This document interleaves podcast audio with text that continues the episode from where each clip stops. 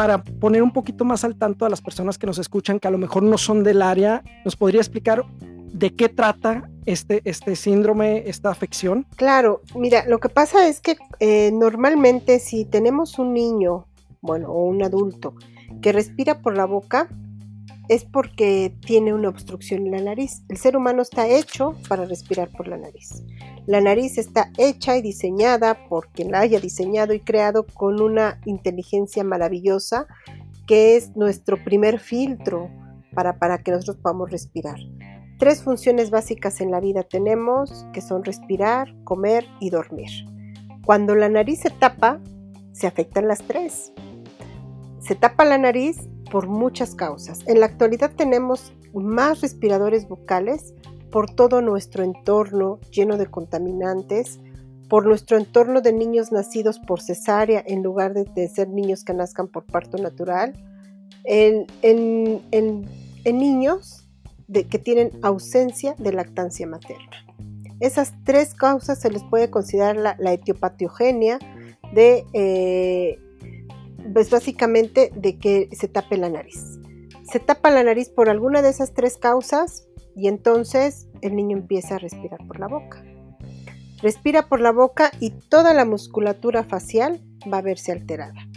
La nariz ya no va a calentar, ni a filtrar, ni a humedecer el aire va a pasar directamente por la boca y va a empezar a haber reacción en las vías respiratorias más bajas, como son la faringe, como son eh, los pulmones, niños diagnosticados con asma, con hiperreacción bronquial, diagnosticados con hipertrofia amigdalina, eh, son, es secundario a una respiración bucal y la respiración bucal se le tratan las secuelas, incluso en nuestra área de odontología se tratan las secuelas, como es el alto índice de caries, como es el colapso transversal del maxilar, como son los dientes chuecos, como son una rotación mandibular hacia abajo y hacia atrás, como son degluciones atípicas, niños que van con toda la gama de especialistas que los puedan ver por todo lo que sufre, la afección que lleva esta respiración bucal en la digestión, en el neurodesarrollo, en el crecimiento somático, en, las, obviamente en las características faciales, que a final de cuentas es lo de menos.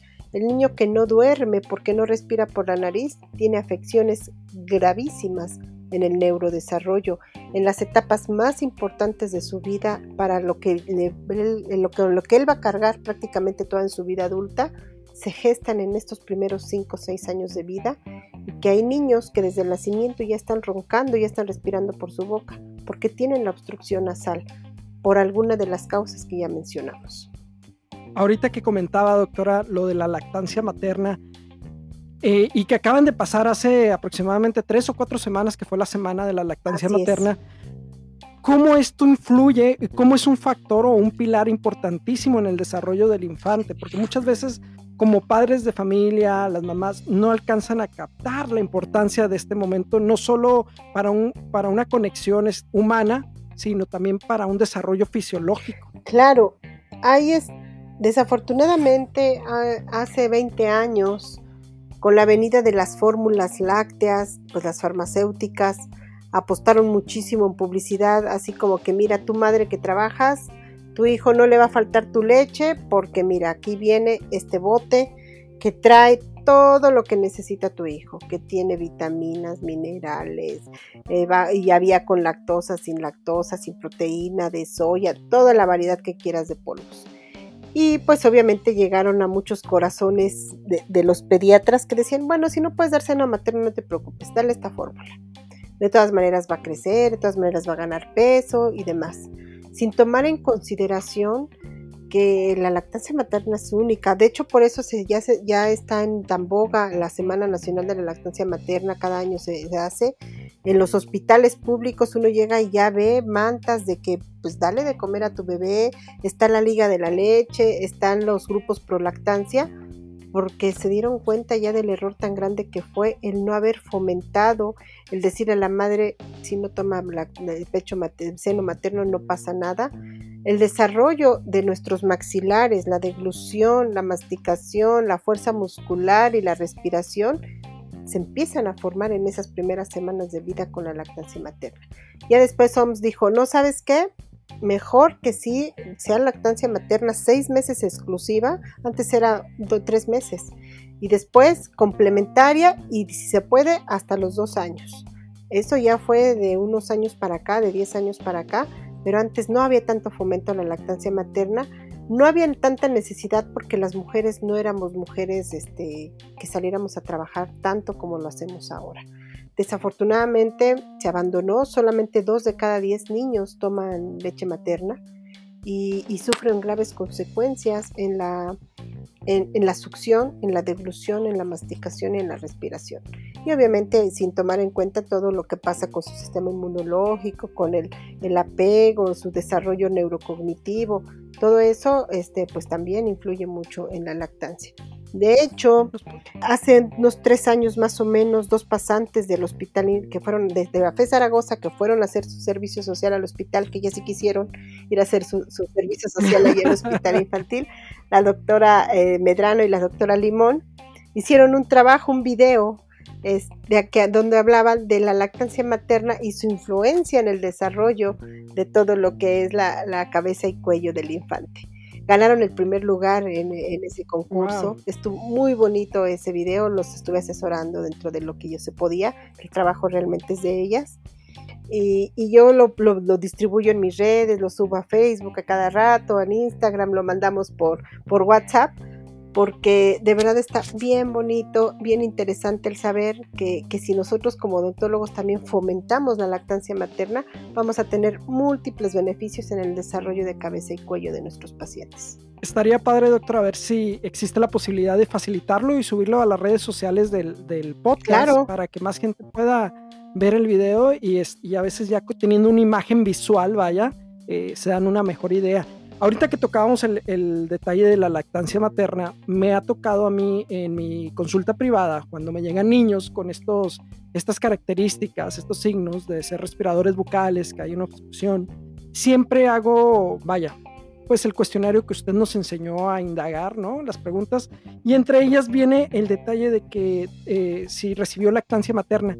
Y me ha tocado que yo creo que un 100% de los pacientes que traen estas características, las mamás siempre me dicen, no quiso el niño, nada más le di las primeras dos semanas, el doctor me dijo que el niño no quería la, leche, este, que no sabía, que no pude por el trabajo, pero siempre la respuesta es no.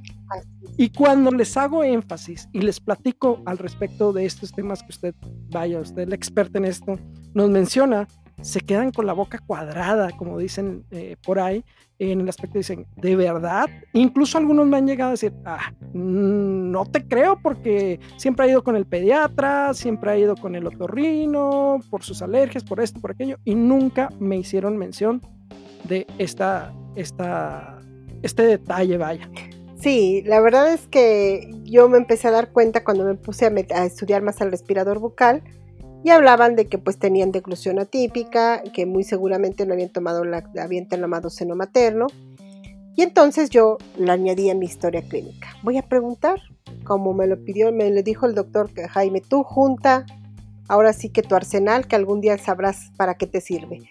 Ahora me di cuenta de que efectivamente el 100% de los pacientes que tienen alguna maloclusión, que tienen algún trastorno de crecimiento, eh, son respiradores bucales, por supuesto, o fueron respiradores bucales en algún momento de su vida, no tomaron seno materno y la mayoría de ellos nació por cesárea. Se está abusando de la cesárea también en México eh, eh, y, en, muchos países en Latinoamérica. Ya las mamis, y yo me incluyo, mis dos hijos nacieron por cesárea, eh, decíamos, no, yo no quiero pasar por lo que es un parto natural porque mi vida es más sedentaria, mi cuerpo ya no está tan preparado como las de nuestros ancestros, que las señoras seguían lavando y cocinando y subían y bajaban, acarreaban agua del pozo embarazadas y daban a luz y se levantaban a las tres días. Este, desafortunadamente la vida sedentaria de las ciudades también nos ha llevado a que digamos, pues no, mira, y mejor la programamos. Y eso creo que hasta cierto punto no lo puedo yo estigmatizar ni lo puedo satanizar. Eh, todo el mundo tendremos nuestros motivos, pero lo que sí sería muy importante es que si ya nació por cesárea, pues no le pongamos otro grano de arena, demos de seno materno a los pequeños. Eso sí es sumamente importante.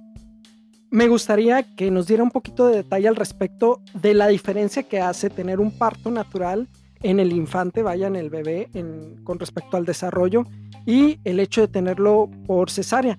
Y precisamente no por estigmatizar ni decir está mal, sino simplemente es importante que la gente eh, conozca la diferencia, porque muchas veces creen que nada más el detalle está en que, ah, sí, en una la voy a pasar padre, ni cuenta me voy a dar, y en otra pues le voy a batallar y le voy a sufrir, cuando en realidad hay un porqué del detalle. Bueno, hay varios estudios. La verdad es que no es algo que yo me esté sacando de la manga. Hay varias tesis y varios artículos publicados donde hablan de, la gran relación que existe en los niños nacidos por cesárea y, del y que desarrollan rinitis alérgica durante los primeros tres años de su vida.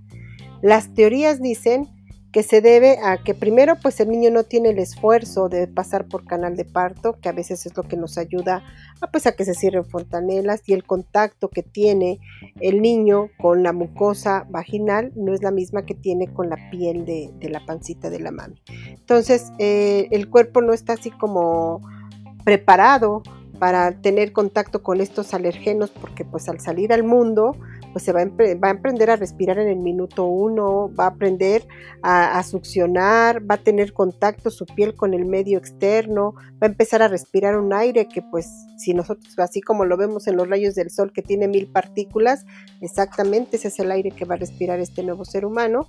Este, y si todavía nace de, así de súbito porque lo sacan del útero, eso es lo que dicen las teorías de los artículos que hemos revisado, este, pues ahora sí que tiene mayor propensión a desarrollar desde muy edades muy tempranas una reacción alérgica que se va a ver reflejada como una rinitis o una hiperreacción de la mucosa nasal hacia su medio ambiente por la manera en que nació. Digo, el ser humano está diseñado para nacer, para nacer por parto natural. La ciencia nos ha permitido llegar más lejos con la venida de la anestesia, de las cirugías, que la verdad es que, pues mis respetos, pero se han hecho muchos estudios, sobre todo los, los médicos interesados en por qué tenemos tantas rinitis alérgicas en la actualidad. Tienen que ver con eh, la manera en que nacieron, tienen que ver con los nuevos metales con los que se fabrican, eh, las computadoras, los celulares que en nuestra época no existían y que por lo tanto yo madre no le puedo pasar a mi hijo esos, anticuerpos eh, para que no reaccione a lo que está respirando que existe en la actualidad. Entonces todo esto este, está provocando que, tengamos niños más alérgicos, eh, que tengamos más, más cuadros de rinitis en edades muy tempranas y pues se supone las teorías dicen esto, que pues ahora sí que el hecho de que haya nacido no por, un, por un parto natural este, le da como más propensión. No es obligatorio que lo presente. Muchos niños que toman su seno materno después de ello, la verdad es que se disminuye mucho el riesgo. Doctora, para los padres de familia que nos escuchan, este, padres primerizos, ¿cuáles son las características que debemos de prestar atención a nuestros hijos para detectar estos, esto, este tipo de síndromes o estas afecciones que, muchas veces pasan desapercibidas o incluso me ha tocado que ahorita que mencionaba el ronquido, detalles así, que dice, es que ronca porque el papá ronca. Ah, Entonces lo sacó del papá, o el abuelo también lo hace, o eh, también el detalle de la alimentación, muchas veces, no, es que al niño no le gusta comer este, alimentos un poquito más fibrosos como manzana, zanahoria, y, muchas veces es una cuestión ya fisiológica que el niño también se cansa, un mal desarrollo facial, muscular, y muchas veces no lo, no lo miramos porque no lo sabemos. ¿Cuáles serían los puntos más importantes para mencionar a los padres de familia y que logren captar estos detalles? Pues para empezar, ver que mi hijo eh, no ver tanto. A veces dicen es que le está saliendo a las dientes y por eso le escurre mucha babita. No, tiene tapada la, Sí es cierto que hay más hipersecreción salival cuando está erupcionando algunos de las piezas dentarias infantiles, pero eh, la mayor causa de que anden con la boquita abierta es porque tiene la nariz inflamadita, nariz tapada. Al verlos dormir, tienen que dormir con su boquita cerrada.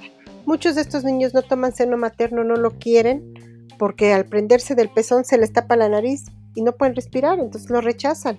En cambio, les meten el biberón, en 10 segundos ya se pasaron todo el trago de la leche y ya se alimentaron, se le llenó la pancita y no tuvieron que hacer un esfuerzo ni de succión ni de respiración. Pero ya estamos ahí fomentando nosotros la deglución atípica. Entonces. Y pasa el detalle, perdón que le interrumpa, y lo escuchaba de usted y me tocó después eh, escucharlo de familiares que decían, ay, es que el niño tarda horas con el biberón y batalla y luego no quiere el biberón. Yo siempre le pico varias veces al biberón, a la familia, para que no batalle. Y ya a gusto, tranquilito, agarra el biberón y mira, ni se mueve, ni se mueve. Tranquilito empieza a, tomarse la leche, el juguito. Y yo, oh my God.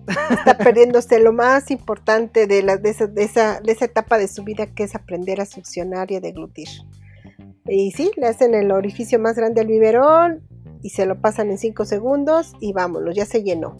Se, se, se satisfizo una de las cuestiones primarias de la vida, que fue el apetito, el hambre, pero se dejó de lado lo demás.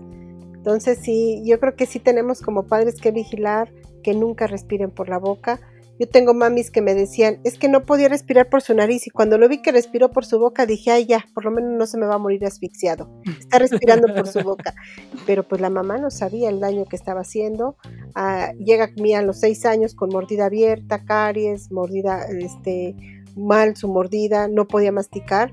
Le digo, es que tu hijo respira por tu boca, sí. Es que si no se muere porque se asfixia pero es que respira por la boca no es lo normal. Y cuando uno les empieza a explicar, se dan de tope los papás yo siempre les digo, este, ¿cuándo se le puede lavar la nariz a un niño para que respire bien si a los tres meses de nacido está roncando? Ponle su spray en su nariz, lávale su nariz. A veces es moquito, los niños no saben sonarse. A veces el estornudo no es suficiente y, es inocuo totalmente. Es que se puede broncoaspirar. No, no se broncoaspira. Lávasela, por eso es agua salina, solución isotónica al 0.9%, que es totalmente compatible con nuestro cuerpo y que si se llega a ir a los pulmones no causa broncoaspiración porque se absorbe, es parte nuestro, tiene la misma osmolaridad que tiene nuestro, nuestro líquido, nuestra sangre, por así decirlo, para que sea un poquito más claro. Entonces, que no nos dé miedo lavarle, obviamente con agua de la llave no, obviamente con este, una solución más pesada no, pero con solución salina al 0.9% nos va, les va súper bien a los bebés a los niños chiquitos, lávense su nariz. Yo siempre les digo, y a veces he entrado en controversia con odontopediatría, yo me preocupo más por lavarle la nariz que lavarle los dientes a los peques. Porque si les lavo la nariz, la boca está cerrada, la boca está cerrada y produce saliva y la saliva remineraliza y remueve por autoclisis todos los residuos alimenticios. Y la posibilidad de que haya caries la disminuimos por mucho. Otra característica, doctora, mencionó exceso de saliva, roncar. ¿Qué otro detalle caries excesiva mencionado un índice de caries alto, que truenen mucho su boca cuando están masticando, se atraganten con mucha facilidad, el verlos este, que cuando corren se empiezan a agitar demasiado, eh, que empiezan a cambiar posturas, empiezan a encorvar mucho y a levantar mucho su cara porque no pueden respirar, parasomnias. Las parasomnias están clasificadas eh, más bien dentro de los trastornos respiratorios del sueño, de los trastornos del sueño, están, eh, está, hay un apartado que son las parasomnias, que son aquellos niños que tienen sonambulismo, terrores nocturnos, que se levanten este, en la noche dormidos, aunque no precisamente a caminar, que hablen, que se rían y que tengan enuresis, que les gane de la pipí cuando ya son capaces de controlar sus esfínteres eso nos habla de un esfuerzo inspiratorio durante la noche, que rechinen sus dientes. Todos estos ya son trastornos del sueño que casi siempre, que muchas veces tienen que ver con la, obstrucción respiratoria. Hay características faciales que también podemos detectar fácilmente. Eh, la situación está, es que cuando vemos características faciales que ya cambió el fenotipo, es porque ya está muy avanzado el problema. Dentro de medicina del sueño tenemos algo que se llama endotipos. Endotipos quiere decir que yo todavía no lo veo, pero ya se está gestando por dentro, por así decirlo. ¿Cómo sé que se está gestando? Sé que se está gestando porque tiene nuresis aunque todavía no tenga la mordida cruzada. Sé que se está gestando porque empieza a tener esfuerzo inspiratorio. No ronca, pero se oye como que le cuesta trabajo pasar el aire cuando está durmiendo. Eh, su carita puede estar todavía muy bien, todavía puede ser una cara normal, una cara mesofacial y que está dentro de los parámetros normales, pero yo me asomo a su boca como dentista, como odontopediatra, como médico de primer contacto y ya no veo espacios primates interdentales eh, en las arcadas de los pequeños. Eso quiere decir que ya empezó a pasar algo ahí. Eh, puede ser que tenga un poquito de caries o desmineralización es decir, todavía no tengo características tan marcadas, pero el hecho de que duerma con su boca abierta o esté viendo la televisión o, esté, distraído, esté con la boca abierta, ahí ya no se puede dar alguna, eh, alguna característica de alerta. Ya cuando nosotros vemos cara larga, ojeras, labios secos, narinas muy estrechas, que se ve muy poquito, que se empieza a hacer mucha papada, estos ya son fenotipos. Ya el paciente empezó a crecer mal y lo vemos después de los 8 años de vida, pero el niño puede ser respirador bucal, perdón, desde el primer día del nacido. Y cada vez, conforme va pasando el tiempo, vamos teniendo más características negativas. Está el efecto dominó cada vez tirando más piezas. Yo le digo a la doctora Iris, Iris, dinos cuándo vamos tarde con los pacientes pediátricos en el trastorno, en la intercepción del trastorno respiratorio de sueño. Y ella me decía, vamos tarde cada día que pasa que ese niño no durmió. Entonces, si tenemos niños que a los seis años me dicen es que ronca desde el nacimiento, vamos seis años tarde. Entonces, este, por eso es importante que veamos que nuestros niños primero reciban lactancia materna, segundo estén pasando aire por su nariz y tercero es pues obviamente que no tenga ningún trastorno del sueño, que no estén roncando, que no estén con la boca abierta, que no se les oiga esfuerzo inspiratorio. La doctora Iris nos pasa videos de cómo se les sume el abdomen a los niños y los llevan y los papás no quieren que los operen, tienen satanizadísimo la cirugía de adenoides y amígdalas, no se diga de, de septum nasal y a veces los otorrinos se enfrentan también a que están operando a los niños y tienen una, un índice de, que no se resuelve el problema de ronquido hasta de un 60%. O sea, ahí dicen, hay quien dice el 30, quien dice el 50 y quien dice el 40. Pero la doctora dice, ¿y qué hago con esos niños que yo le dije, yo te voy a quitar amígdalas y adenoides y vas a dejar de roncar? Y no deja de roncar. Es porque no voltearon a ver qué pasó en su, este, en todo su contacto, eh, pues ahora sí desarrollo craneofacial que no, no esperar a que tengamos características tan claras, es interrogar, es, es, escarbar, es ver cuáles son los antecedentes de este pequeño. A veces estos pequeños lo único que tienen es déficit de atención, de, se les cataloga como trastorno de déficit de atención e hiperactividad. Son hiperactivos y se distraen muy fácilmente. Muchos de esos niños están sobrediagnosticados, los, los diagnostican así y lo que realmente tienes es un trastorno del sueño respiratorio es incipiente. Entonces no, no podemos echar en saco roto todas las alertas que nos den de que ese niño no está respirando y por lo tanto no está durmiendo bien. Ahorita que mencionaba ese tema, y es importante mencionarle a las personas que no es algo nuevo, ¿eh? hay investigaciones, hay artículos publicados desde hace años donde se compara eh, la actividad del niño escolarmente con un paciente que puede respirar y tener un sueño adecuado con el que no puede respirar y que a veces no logra tener esas fases del sueño para descansar. Así es. De hecho, fíjate que, en, ahora en noviembre, 23 y 24 de noviembre, vamos a, eh, es el primer, no es el cuarto Congreso de Medicina Dental del Sueño, se va a llevar a cabo en Murcia, España. Estoy invitada como conferencista. Me decía, ay, muchas gracias. Este, el doctor que lo organizó, el doctor Carlos Más Bermejo, él me decía, es que la respiración vocal es lo que detona todos los trastornos del sueño del adulto. Pero yo le decía, sí, doctor, pero si no lo interceptamos en la infancia, en el adulto ya no podemos hacer nada. Hay que hacer que crezca la cara bien para que estos niños crezcan. De hecho, es un congreso transdisciplinario donde va a haber neurólogos, otorrinos, eh, psicólogos, psiquiatras, odontólogos, por supuesto, hablan de la medicina del sueño y hay miles de publicaciones que hablan de la importancia que tiene que respiremos bien, que nos desarrollemos bien. Casi todos son investigaciones bibliográficas, hay muchos artículos, o sea, realmente no es nueva la respiración vocal, es relativamente nueva que se esté, este, se esté relacionando tan estrechamente con los trastornos del sueño y la medicina del sueño en México tiene 14 años. Es bien poquito. Yo me estaba formando como ortodoncista y no existía la medicina del sueño. Eh, en, este, en España tiene la, Academia Mexicana, perdón, la, Asociación de Medicina Dental del Sueño tiene cuatro años. La, la, Asociación de Medicina General del Sueño sí ya tiene más o menos como 15 años, 20 años, un poquito más Pero de aquí en México, la, la dental, la, Academia de Medicina Dental del Sueño tiene dos años. Dos años. Entonces, la verdad es que pues estamos en pañales. Es, joven. muy joven, es muy joven esta especialidad pero como yo se los dije ahora que me tuve el honor de presentarme en la, en la Asociación Mexicana de Ortodoncia, que la doctora Hilda Torre me hizo favor de invitarme, este, les decía, también es una ventana de oportunidad para nosotros los ortodoncistas de ofrecerle a nuestros pacientes algo más innovador. De hecho, hace rato yo platicaba con una amiga y me decía, es que tengo miedo, dice, de que los alineadores vengan a sustituir a los brackets, porque ella se dedica a vender brackets. Le dije, tenle más miedo a lo que hago yo. Me dice, ¿cómo?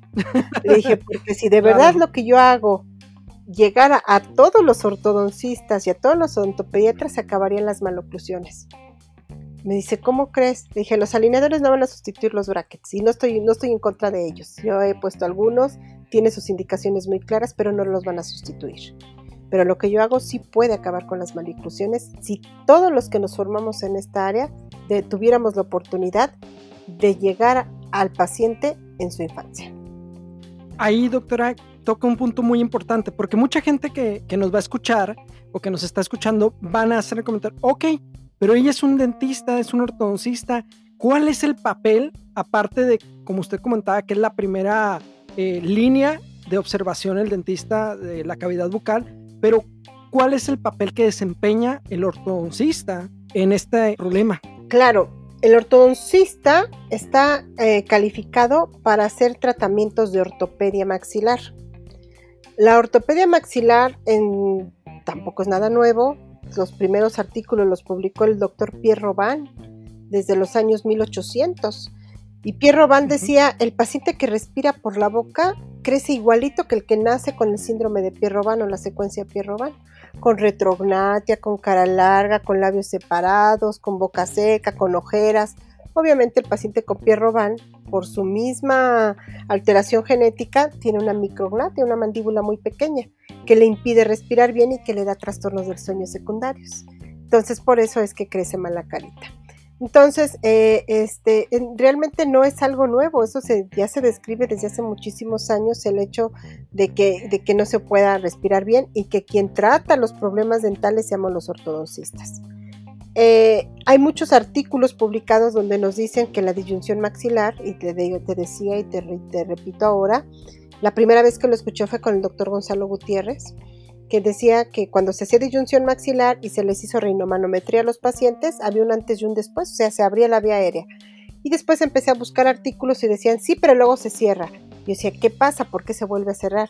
Yo decía, creo que aquí está faltando algo bien importante y que creo que es la piedra angular de lo que yo estoy sumando a este tratamiento, que es integrar la rehabilitación respiratoria y la rehabilitación neuromuscular porque la rehabilitación neuromuscular y del lenguaje la hace el foniatra, el terapeuta del lenguaje, el logopeda, pero la hace independiente de lo que nosotros hacemos.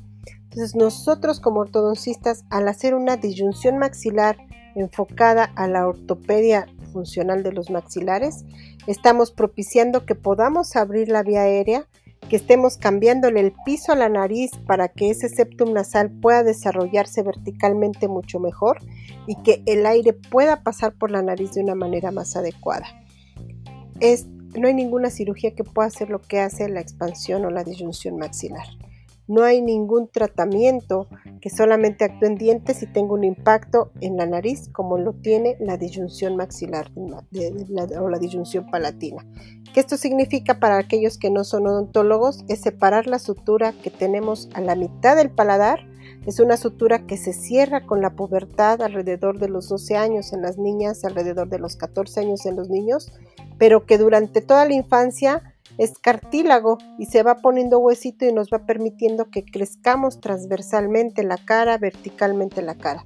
Y el ortodoncista, como conocemos bien de crecimiento y desarrollo craneofacial, conocemos bien de etapas de crecimiento, de, cuáles son los mejores picos de crecimiento del ser humano, que sabemos manejar los aparatos a través de los dientes para fomentar el buen crecimiento y la redirección de cabeza y cuello, de tercio medio facial y mandibular, ayudamos a que respire mejor, a desaparecer los trastornos del sueño respiratorios o a mejorarlos o a coadyuvar con el tratamiento que le dé el otorrino y con el tratamiento que le da el alergólogo al paciente para potencializar todo aquello. De nada sirve que el alergólogo me mande un spray para que pueda, a lo mejor como metasona, para desinflamar los cornetes, si no entra porque están muy estrechos los conductos. No hay manera de que el antibiótico que le da el otorrino para erradicar una sinusitis maxilar pueda ayudarle solamente el antibiótico. Ahí a veces tienen que llegar a intervenir, a operarlos porque no tiene un buen drenaje. Y cuando hacemos la disyunción, fomentamos a que haya un buen drenaje el seno maxilar y el tratamiento que le dé el otorrino tenga el impacto que nosotros estamos esperando. Entonces, nuestro papel es fundamental. Que yo les digo nada más, nada más tenga, pónganse a estudiar un poquito más de lo que pasa arriba de nuestra boca y de lo que pasa abajo de nuestra boca es anatomía, pero nosotros somos expertos en estudiar anatomía. No nos va a caer de peso, nomás hay que darle unas un poquito más de horas, horas sillón. Un repaso. Doctora, ¿desde qué edad podemos puede el, ortodoncista intervenir ya con un expansor maxilar? Pues mira, desafortunadamente a los ortodoncistas nos llegan tarde. Nos llegan 7, 8, 9 años. Si nos llegan temprano. La primera, la primera línea sería el odontopediatra. La primera línea sería el odontopediatra y el pediatra. El pediatra es capaz de detectar si el niño ya tiene trastornos de mordida, trastornos de dientes, mándalo al odontopediatra. Eh, a mí me llegan niños de 4 años, 5, los mando con el odontopediatra, sobre todo por la terapia conductual que debe de tomar, para que debe de, saber manejar para con estos niños. La odontopediatra que trabaja conmigo, la doctora Amelia Ojeda, también le vamos a, cuando esté el podcast, le vamos a mandar el link. Este, ella trabaja conmigo desde hace muchos años, tenemos 15 años trabajando juntas, también egresada del hospital infantil. Este, nuestro consultorio se llama Odonto Chicos y nuestro eslogan es respira, vive, sonríe y vive. O sea, no, nada que ver con dientes. aquí en este consultorio primero vamos a respirar al niño. Después de que ya respira, ahora sí nos vamos a la sonrisa. Y las dos cosas van a contribuir a que vivan. Entonces yo le digo, es que yo hago, yo tenía mucho, muchos pacientes afortunadamente, y yo le decía, pero es que mira, aunque yo trabajara las 24 horas del día, los 365 días del año, no voy a poderme dar abasto de atender a todos los niños que lo necesitan. Entonces, por favor, aprende a hacer esto. Yo le pedía de favor que aprendiera, porque me decía, es que a mí no me gusta la ortodoncia. Le decía, es que esto no es ortodoncia, esto es ortopedia y esto es un tratamiento, un protocolo de tratamiento en el que vas a cambiar vidas. Y sí, efectivamente, ella, si el niño a los cuatro años se deja poner el disyuntor, a esa edad se lo pone. Entre más temprano mejor. Ya no, ya no vamos tan tarde, ya no son ocho años, ya son cuatro. Y las ventanas de, del neurodesarrollo, tenemos algo que se llama poda neuronal. A los seis años se cierran esas ventanas. Lo que aprendió, aprendió. Y después ya nada más es, es, rehabilitación. Entonces, si durante esos, esos primeros años de vida no durmió bien, no llegó a su fase 3 de sueño, que es la fase más importante del ciclo de sueño, la fase de ondas delta, que es cuando el cerebro dice, a ver, esto me sirve, esto no me sirve, va a haber drenaje, va a haber drenaje de mi cerebro, voy a, voy a fortalecer el sistema inmunológico y voy a soltar hormona de crecimiento. Pero si yo no, el niño no llega a esa fase de, sueño como debiera de ser en ese ciclo que debe, que debe de tener, eh, hay alteraciones en neurodesarrollo, e incluso de aprendizaje. Se aprendió en las tablas y mañana ya se lo olvidaron porque no durmió. Entonces, por eso es que el primer contacto pues es el que tiene que ver con niños, el pediatra. Eh, si afortunadamente en nuestro consultorio hay odontopediatra y ortodoncista en conjunto, pero el primer contacto real y que podamos interceptar de con mayor fuerza es este, en edades mucho más tempranas que la que nosotros nos llega como ortodoncistas. Pero cuando nos llega hay que tratarlos. 7, 8, 9, 10, 11, hasta la pubertad. Una vez llegada la pubertad es difícil que podamos cambiar realmente el crecimiento. Allí nos enfrentamos como, bueno, se enfrenta más bien como especialista en ortodoncia al detalle de que si muchas veces en el área de la especialidad que usted ejerce, muchos especialistas no prestan atención a estos detalles, ahora brincar a otra especialidad donde uno es ajeno, eh, muchas veces estos odontopediatras dicen, ¿qué me va a venir a decir a mí el, ortodoncista de estos temas? Y lamentablemente caemos eh, en ese detalle de no poder avanzar. Sí, exacto. Digo, es concientizar y hacer nuestros equipos. e incluso con los otorrinos nos enfrentamos, ¿eh? Así como que, pues qué, o sea, déjalo que crezca, ya cuando crezca le opero la nariz a los 18, cuando ya no durmió, cuando ya no respiró, cuando ya no aprendió, iba a llegar, ahí sí va a llegar con su carita, como decía la doctora Iris, y venga que me operes la nariz porque me quiero ver bien, ¿no? Y cerebro vacío. Entonces, este, y con el odontopediatra a veces nos dice, este, pues a ver, a mí déjame hacer mi trabajo. Ya le hice su terapia de choque, le remineralicé, le puse sus coronas, le puse sus resinas. Ve qué bonita le dejé la boca. Y ya le puse mil placas de las que quieran de la ortopedia tradicional. Yo este curso se lo doy muchísimo a odontopediatras, el curso, los cursos que doy, y les digo, ustedes son la primera línea de contacto. Ustedes de verdad pueden cambiar la vida de estos pacientes. Cuando llegue un paciente con caries, no vean solo caries si tienen dudas de cómo hacer la disyunción, acérquense con nosotros y podemos trabajar en conjunto. o mándamelo si no quieres hacerlo tú.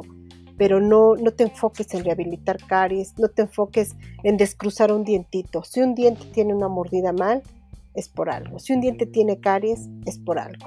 Entonces, yo siempre les digo, de reversa, como dice la canción, de reversa, mami.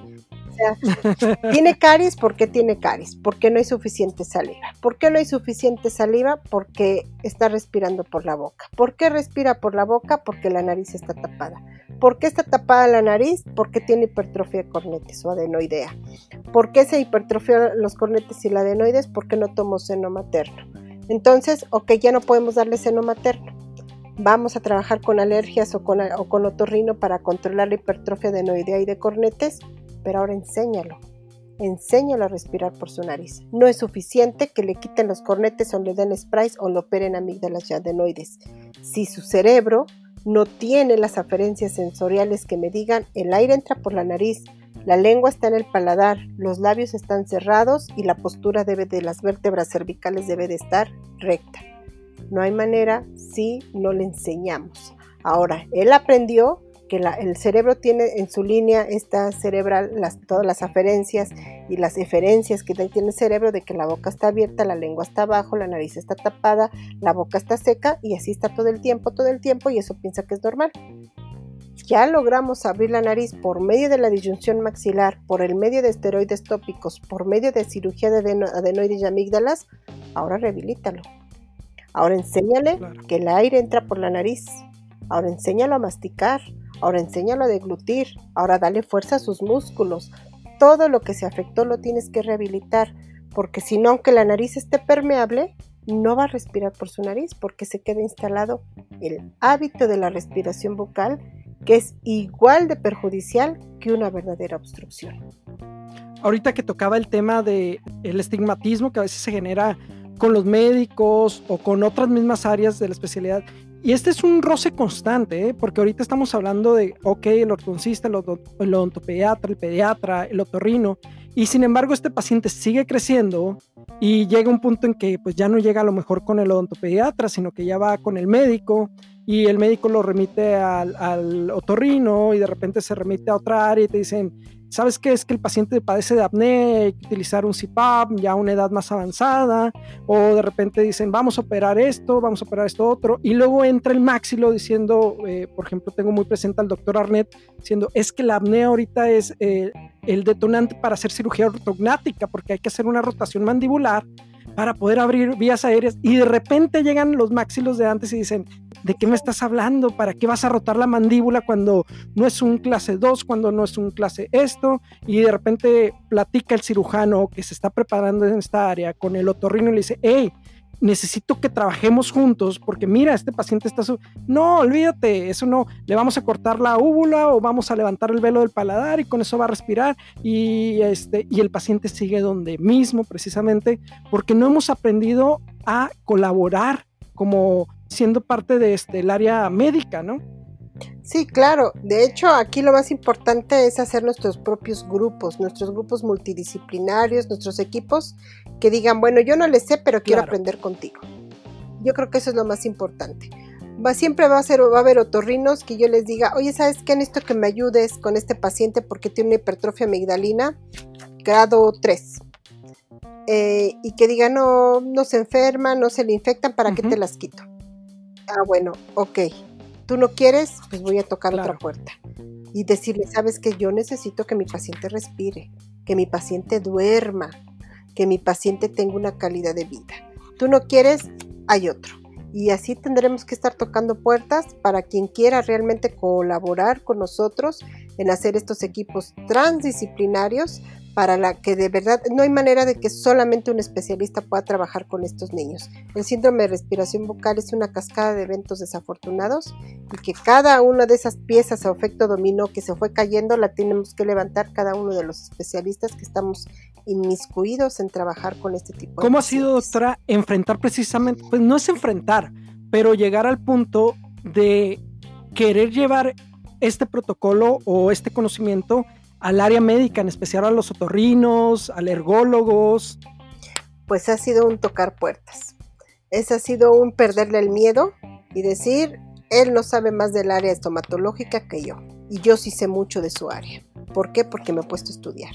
Y he, ido a tocar puertas, eh, no tantas, pero las primeras veces que tuvimos que buscar algunos otorrinos, sí fue algo, pues ahora sí como que yo que le voy a aprender a la dentista si yo opero aquí y allá y soy Juan Camaney. Y yo decía, bueno, pues nada más escúcheme. Yo le voy, le voy a decir qué le puedo enseñar yo y yo estoy dispuesta a ver qué me puede enseñar usted. Así fue como empezamos esta, esta travesía con, con los otorrinos Actualmente, la doctora Cristina Cortés, que es adscrita al, Departamento de Otorrino del Hospital Infantil, me invita dos veces al año a darle clases a sus residentes, a otorrinos. Me dice, es que tenemos que trabajar juntos. Y yo le digo, ¿y cuándo vas a darle clases a mis residentes? Porque yo quiero que mis residentes te escuchen también y que sepan la importancia que tenemos de trabajar juntos. Y quiero que los que preparan pacientes para cirugía ortognática, antes de buscar un perfil bonito, por favor vean que el paciente respire. Yo de hecho le decía eh, apenas al doctor Tomás este, Valdés, doctor, digo, ¿sabes qué? Yo ya no estoy desprogramando a los pacientes cuando en su cuestionario de sueño me dicen que padecen ronquido. Porque en el momento que yo le pongo un guarda desprogramador, un aparatito que me va a la musculatura, me va a llevar a, a recolocar el cóndilo en su lugar, el paciente le agravó la apnea y si roncaba ahora tiene apnea grave. Y si era una, apnea leve ahora, es, ahora es, moderada. Entonces, antes que nada pregunto cómo está durmiendo. Antes de ver cómo voy a operarlo, pregunto cómo está durmiendo. Antes de hacer extracciones, pregunto cómo está durmiendo. A veces prefiero dejar un paciente trompudito, pero no cerrarle la cavidad bucal para que no, no me lleve la lengua hacia atrás y le provoque una apnea. O sea, todo lo que hacemos en boca va a impactar en sueño pero para eso pues hay que prepararnos en medicina del sueño y eso nos va a dar una ventana de oportunidad para tener pacientes más allá de solamente alinear dientes. Para alinear dientes ya ni se van a estar el ortodoncista, el mismo paciente se va a ir a escanear y va a mandar sus, sus, STL a la, a la empresa que le están apostando muchísimo y ya nos van a saltar a nosotros, pero ellos nunca van a poder esas empresas nunca van a poder trabajar a pacientes con apnea, no van a poder hacer disyunciones maxilares, no van a poder hacer ortopedia de los maxilares. Ellos se van a seguir alineando dientes y nosotros no somos alineados. Claro, al final de cuentas la ortodoncia no se trata de mover dientes, ¿no? Doctora, ¿y qué, qué fue esa experiencia en el momento que le dice, sabes que necesito que le des clases a residentes de otorrino? Y pues porque al final de cuentas, aunque digamos hay que quitar los estigmatismos, hay que quitar estos, estos tabús, pues uno siempre eh, dice, vaya, voy a ir con estas personas que su día a día muchas veces es complicado por miles de situaciones, eh, hablando situaciones quirúrgicas, urgencias médicas, etc. Y de repente nos minimizamos en cierta área y llegar a este punto y ser usted la que va a venirles a enseñar. He escuchado incluso a muchos doctores que les dan clases también sobre problemas articulares, cosas así. ¿Cuál fue su experiencia? ¿Cómo fue romper el nerviosismo? Pues la verdad, sí, sí, sí, me dio, me dieron muchos nervios, me dieron es mucha ansiedad, se me secó la boca, tartamudeaba cuando pues yo ya había ido por toda la República dando conferencias, se me, se me trababa la lengua porque sí, ¿qué tal si digo algo y aquí estos me van a acabar? Van a decir, oye, no es cierto, ese no es el corneto inferior, o no, estás mal, estás viendo el mal el septum nasal, o ¿dónde ves tú la adenoide? ¿no? Y decía, capaz que ahorita me dan una barrida y, y escurrida. No, la verdad es que fue muy grato ver que ellos, eh, los comentarios que más me sorprendieron fue de uno de los otorrinos que, que, me escuchó, que me dijo, yo tengo muchos años trabajando en esto, de, tratar de, mejorar la calidad de vida del respirador bucal y nunca había escuchado que existía la disyunción maxilar. Es más, si la llegué a leer, no sabía a qué se refería. Cuando la doctora Iris Rentería me dice, cuando yo te escuché y dijiste por qué se hacía disyunción maxilar y cómo redirigías el crecimiento de los pacientes para disminuir los factores de riesgo de apnea del adulto, dice, me quedé con la boca abierta y dije, ella, ella es, me estoy escuchando a mí, pero el dentista. Y cuando yo escuché a Iris, le dije, Iris, te estoy escuchando a mí, pero no otorrino. O sea, las dos buscábamos lo mismo y, y sabíamos que nos faltaba ese clic. Fuimos las piezas que, que nos faltaban. Eh, curiosamente, ella también estudió en el Hospital Infantil de México su especialidad en otorrino. Curiosamente, otorrino y ortodoncia estamos en el mismo piso. No coincidimos en los años cuando estábamos estudiando ahí y aunque hubiéramos coincidido no nos hubiéramos visto porque pues cada quien estaba en su departamentito y nos unimos gracias a las redes. Nos conocimos gracias a las redes y cuando ella el año pasado me dice, Alma, vamos a estar en el, en el módulo de otorrino, hablando para otorrinos en el Congreso Anual de la, de la Academia Mexicana de Medicina del Dormir, dice, no te quiero en el módulo de dental, te quiero en el de otorrino. Pues sí, la verdad es que también, y luego me dijeron, hay más de mil inscritos bueno, yo sentía que sudaba, decía, no, donde yo, ¿qué voy a presentar aquí en el módulo de otorrinos? Que además me están oyendo neurólogos, me están oyendo psiquiatras, me están oyendo psicólogos, me están oyendo foniatras, me están oyendo médicos generales. Pues bueno, ahora sí que apersinarme y afortunadamente nunca me han aventado jitomates y ahorita que es virtual menos, ni, ni jitomates virtuales. Entonces, este ha sido muy grato ha sido muy grato ver que me están tomando en serio. Ha sido muy grato que me llegan mensajes seguido, me dice mi asistente de redes, este doctora le llegó un mensaje de Michoacán que la doctora está trabajando en una clínica del sueño, le está yendo muy bien con lo que está aprendiendo de usted, que me llega mensaje, tú mismo me has escrito, que me llegan mensajes de Chiapas, que me llegan mensajes de la Ciudad de México, la gente que abrimos un curso y se llena en las primeras semanas, este, que me invitan. Ahorita estuve, todo este año estuve presentando en Paraguay, en Bolivia, en Colombia, en San Salvador. En este, ahorita me invitaron a formar parte de un diplomado de medicina del sueño en Colombia. Vamos, voy a participar en el diplomado de medicina transdisciplinaria del dormir en la UNAM. Este, voy a participar en España con este tema porque me dicen, ¿sabes qué? Es que no hay nada de sueño en niños. El sueño en niños era adenomigdalectomía y ya entonces, ahora que empieza a salirse en boga la disyunción maxilar, que empieza a haber muchos artículos publicados y que yo les presento casos de seguimiento a 12 años de cómo pudimos cambiar la manera en que creció ese niño después de que lo hicimos respirar, dicen que creo que, le dimos en el, en el clavo de, de lo que está pasando y ya se me quitaron los nervios. Ahora me presento con mucha seguridad de que sé lo que sé. Y como te decía hace rato, pues, es neta, sí, sí es neta, porque he estudiado mucho. Muchísimas felicidades, doctora. De hecho, estaba a punto de comentarle que se ha presentado en Alemania incluso. Así es, este, fíjate que tuve la fortuna de conocer otro ícono de mi vida muy importante, es Marisol Fonseca. Ella es la gerente de Forestaden este, aquí en México. Forestaden es una empresa que se dedica a la fabricación de brackets, tornillos, etcétera, en Alemania. He tenido la oportunidad de estar allá tres, tres veces con el, licenciado Federico Orozco, que es el gerente de Forestaden Alemania para Latinoamérica, es mexicano.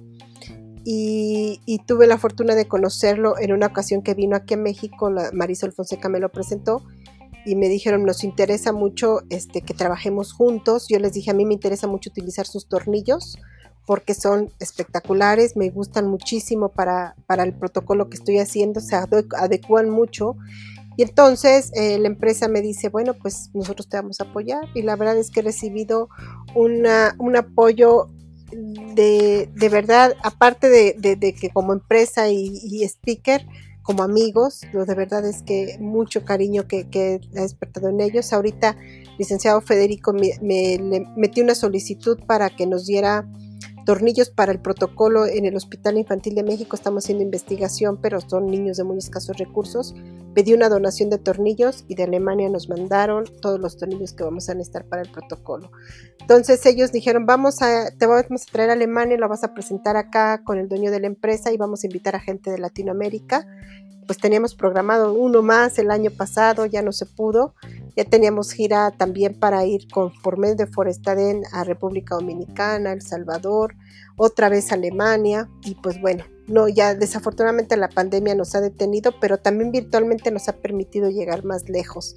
Entonces, la verdad es que también gracias a todo esto tuve la oportunidad de saltar el charco, algo que yo no, nunca me hubiera imaginado que iba a poder hacer del viajar a Europa. Eh, en años pasados eh, fui en promedio seis veces, iba dos o tres veces al año. Este, España, Alemania, este, también me fui de tour, por supuesto, y pues bueno, Latinoamérica. Entonces, la verdad es que sí se ha trascendido mucho en todo esto gracias al apoyo de gente clave en mi vida. Y pues también, ahora sí que Forestaden México, Forestaden Alemania, Marisol Fonseca y Federico Orozco han sido muy unas personas claves también en, el de, en el detonante de esto, que ella me decía es que se necesita de un apoyo muy grande para que te escuchen, porque si no eres conocida en el medio, no eres rica, no eres güera, no eres de ojos azules, está muy cañón. Desafortunadamente a veces pasa así, ¿no? Pero bueno, aquí, aquí hemos tenido la, la fortuna de, de poder estar llegando cada la fortuna de que ahora su protocolo se pues se está adueñando del mundo y está llegando a países que pues nunca imaginó, usted misma lo menciona. Y esa era la razón por la que en un inicio le comentaba que pues no es un granito de arena, sino que está poniendo el blog completo de los cimientos de lo que va a ser pues esta rama, ¿no? Sí, claro, la medicina dental del sueño creo que va a tener un auge muy importante y qué mejor que la tratemos desde que podamos tratarla desde los primeros días de vida hasta el paciente adulto que ya tiene las secuelas de no haberse desarrollado bien y que padece apnea del sueño. Claro. Doctora, eh, me imagino que ha tenido miles de experiencias con sus pacientes, situaciones que ponen a flor de piel. ¿Recuerda alguna para ya empezar a, a, despedirnos, alguna, algún detalle que diga, siempre voy a recordar este caso? Híjole, hay muchos, hay muchos casos que, que, me han hecho llorar, sinceramente. Uno de ellos fue una, una mami que llegó y me dijo, eh, llegó el niño primero y me dijo, oye, ¿qué crees que se me antojó una dona? Yo, pues sí, a mí también me gustan mucho las donas. Y su mamá se empezó a reír. Me dice, la importancia de este comentario, Alma, es, es, mi amiga, no es una paciente cualquiera. Me dice, es que mi hijo nunca se le antojaba nada creo que él comía por comer porque yo lo obligaba a comer. Y no se le antojaba nada porque no olfateaba, no respiraba por su nariz. Entonces decía que él toda la comida le sabía exactamente igual. Dice entonces, pues me daba lo mismo. Dice, ya ahora que huelo, la olí, dije, quiero una dona. Y la probé, dice, subí una silla, me subí al refrigerador y la bajé. Dice su mamá, yo no lo podía creer que mi hijo estuviera buscando qué comer porque yo lo tenía que obligar. Entonces, uno se queda, dice, ¿hasta qué punto podemos impactar en la vida de un ser humano simplemente por el hecho de hacerlo respirar por donde debe de ser? Porque no es un milagro, no es algo, o sea, eh, que digamos, ay, cambiamos paradigmas, no. El ser humano está hecho para respirar por la nariz. Entonces, el hecho de, de devolverle la fisiología normal para la cual estamos hechos, ¿cómo puede cambiar nuestra vida? Pacientes que me han dicho, es de verdad, yo ya no sabía qué hacer una mami me platicó de un jovencito, ya era muy, desafortunadamente no pudimos hacer gran cosa para cambiar el, aspecto facial porque tenía 15 años. Eh, él va a ser sometido a cirugía ortognática, pero lo hicimos respirar por su nariz, hicimos una disyunción. Me dice, mi hijo estaba a punto de suicidarse. ¿Por qué? Porque no dormía, porque convulsionaba, porque su, dice, todo mundo no quería comer con nosotros porque sus hermanos lo molestaban de que decían, comes horrible, haces mucho ruido, nadie quería dormirse con él, tuvimos que hacer otra recámara porque decías que roncas espantoso, nos asustas, te ahogas, convulsionaba y yo llegaba corriendo al, este, al hospital porque se le cerraban los bronquios. Dice, y una enfermera me dijo, lo que tiene tu hijo es que no respira. Yo escuché a una doctora que vino a dar una plática a este hospital que habló de la importancia que tenía que respirar por su boca. Y una enfermera recomendó a esa mamá y la mamá se trasladaba dos horas para irme a ver. Y llegó y le dije, pues vamos a intentarlo. Cuando yo le dije, me dijo, ya sabe que me voy a ir a vivir a Mérida. Dice, pero lo vamos a preparar para cirugía, para que le hagan un avance maxilar y un avance mandibular. Dice, pero él ya duerme. Él empezó a hablar, él no hablaba y empezó a mejorar en la escuela. Dice, yo nada más vengo, se trasladó dos horas para decirme que iba a agradecerme lo que yo había cambiado en su vida y que le daba gracias a Dios haber conocido a esa enfermera, que esa enfermera me escuchó en una plática que me invitaron a dar a un hospital a médicos y enfermeras. Entonces digo, así es como va, así es como van creciendo los Ahí es cuando de repente uno dice, vale la pena todo el esfuerzo que llevamos atrás, ¿no? Eh, no hay mejor recompensa que el hecho de saber que estás cambiando la vida de una persona para bien, independientemente de los logros, eh, el éxito, el reconocimiento, es una satisfacción ya humana, personal, el saber que lo que usted está haciendo, que el esfuerzo que le ha tomado, esa dedicación está teniendo un fruto real y está haciendo un cambio para una persona. Así es, así es. Y fíjate que a mí me impactó mucho un, cuento que leí, bueno, se lo escuché a Jorge Bucay, que decía que se encontraron un anciano sembrando árboles. Y le decían, ¿para qué siembras árboles? Estos árboles tardan 20 años en crecer, tú ya no los vas a ver crecer. Y decía, sí, yo no, pero yo ya comí el fruto de los árboles que sembraron hace 20 años.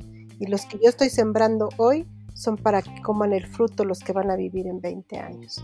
Entonces creo que es esto, ¿no? Es esto, esto fue lo que a mí me quedó como anécdota de decir, lo que yo siembro hoy quizás no voy a ver los frutos, pero yo sé que otra generación más adelante probablemente los vea y pues pues es tiempo de, sembrar y de regar y de y que quizás no logre cosechar, pero pues es parte de dejar los cimientos como bien. Es trascender totalmente, ¿no? No pasar desapercibido por la vida y no tanto para ser reconocido, sino que tú sepas que dejaste huella eh, de una o de otra manera para un bien.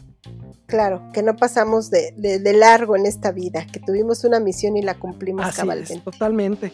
Doctora, de verdad le agradezco muchísimo su tiempo. Ya estamos, se nos está consumiendo el tiempo total y me gustaría darle finalización a esta plática. De verdad le agradezco muchísimo porque, para empezar, Aquí apenas van a ser las 10 de la noche, pero sé que allá ya estamos haciendo horas extras. Es, sí, ya estamos exacto, es inicio de semana, todavía nos queda el resto de la semana.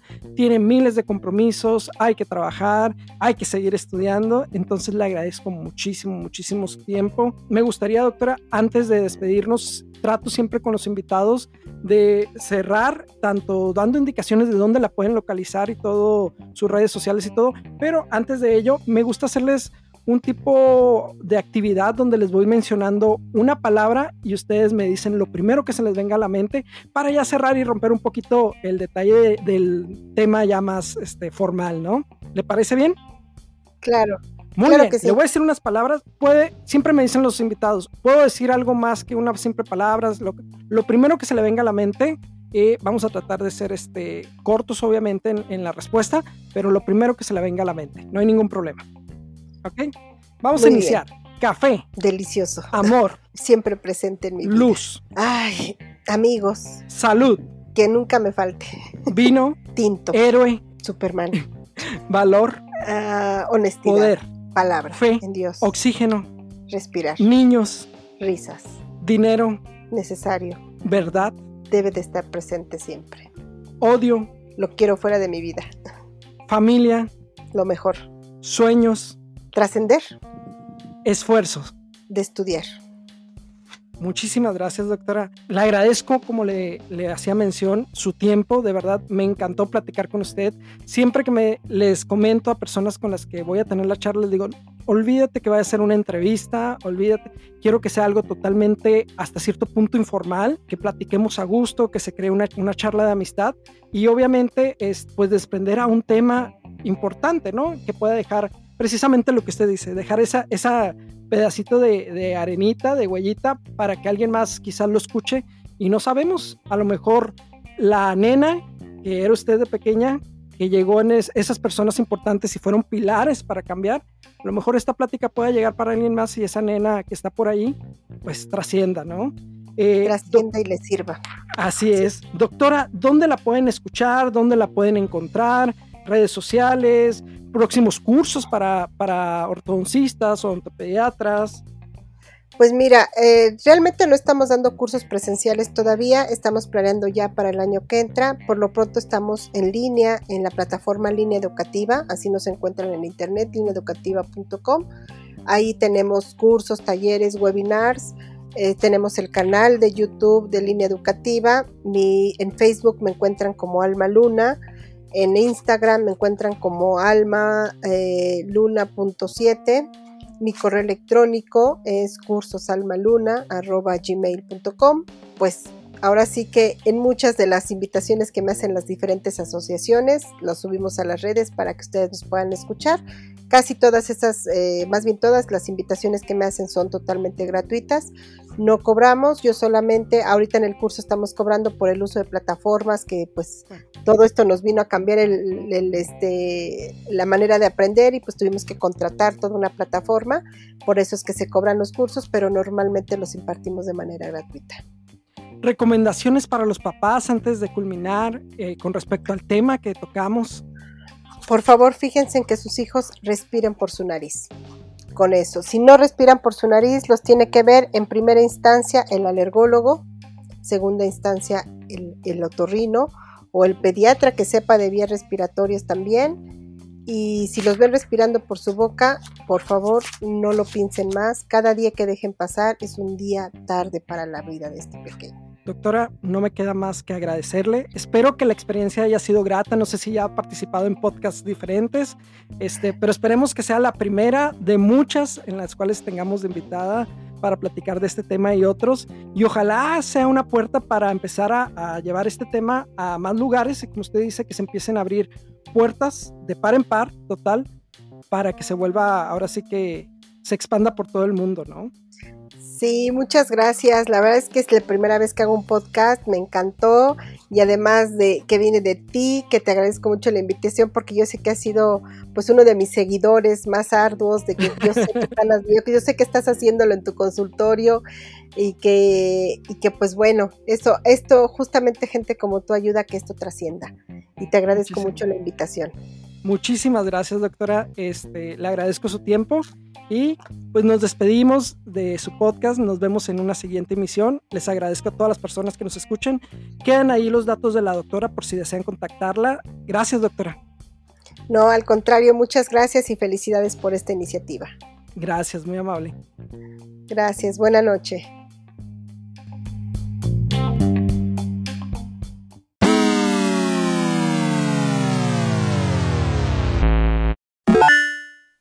Oh, thank you.